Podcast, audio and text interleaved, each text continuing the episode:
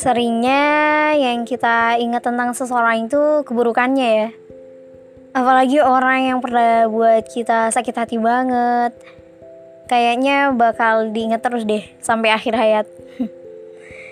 Bukan gak maafin, udah dimaafin dari jauh-jauh hari malahan. Tapi ya gimana, orang yang pernah buat kita luka itu yang malah keinget terus. Tenang, tenang. Aku udah ikhlas maafin kok. Sekarang lukanya udah jadi bekas luka. Itu oke okay, nggak apa-apa. Bekasnya juga nggak kelihatan. Dan aku sendiri udah berusaha melupakan. Maksudnya ya udahlah ya walaupun dia dia tuh dia. Pernah tuh waktu itu buat gue sampai gini gini gini gitu.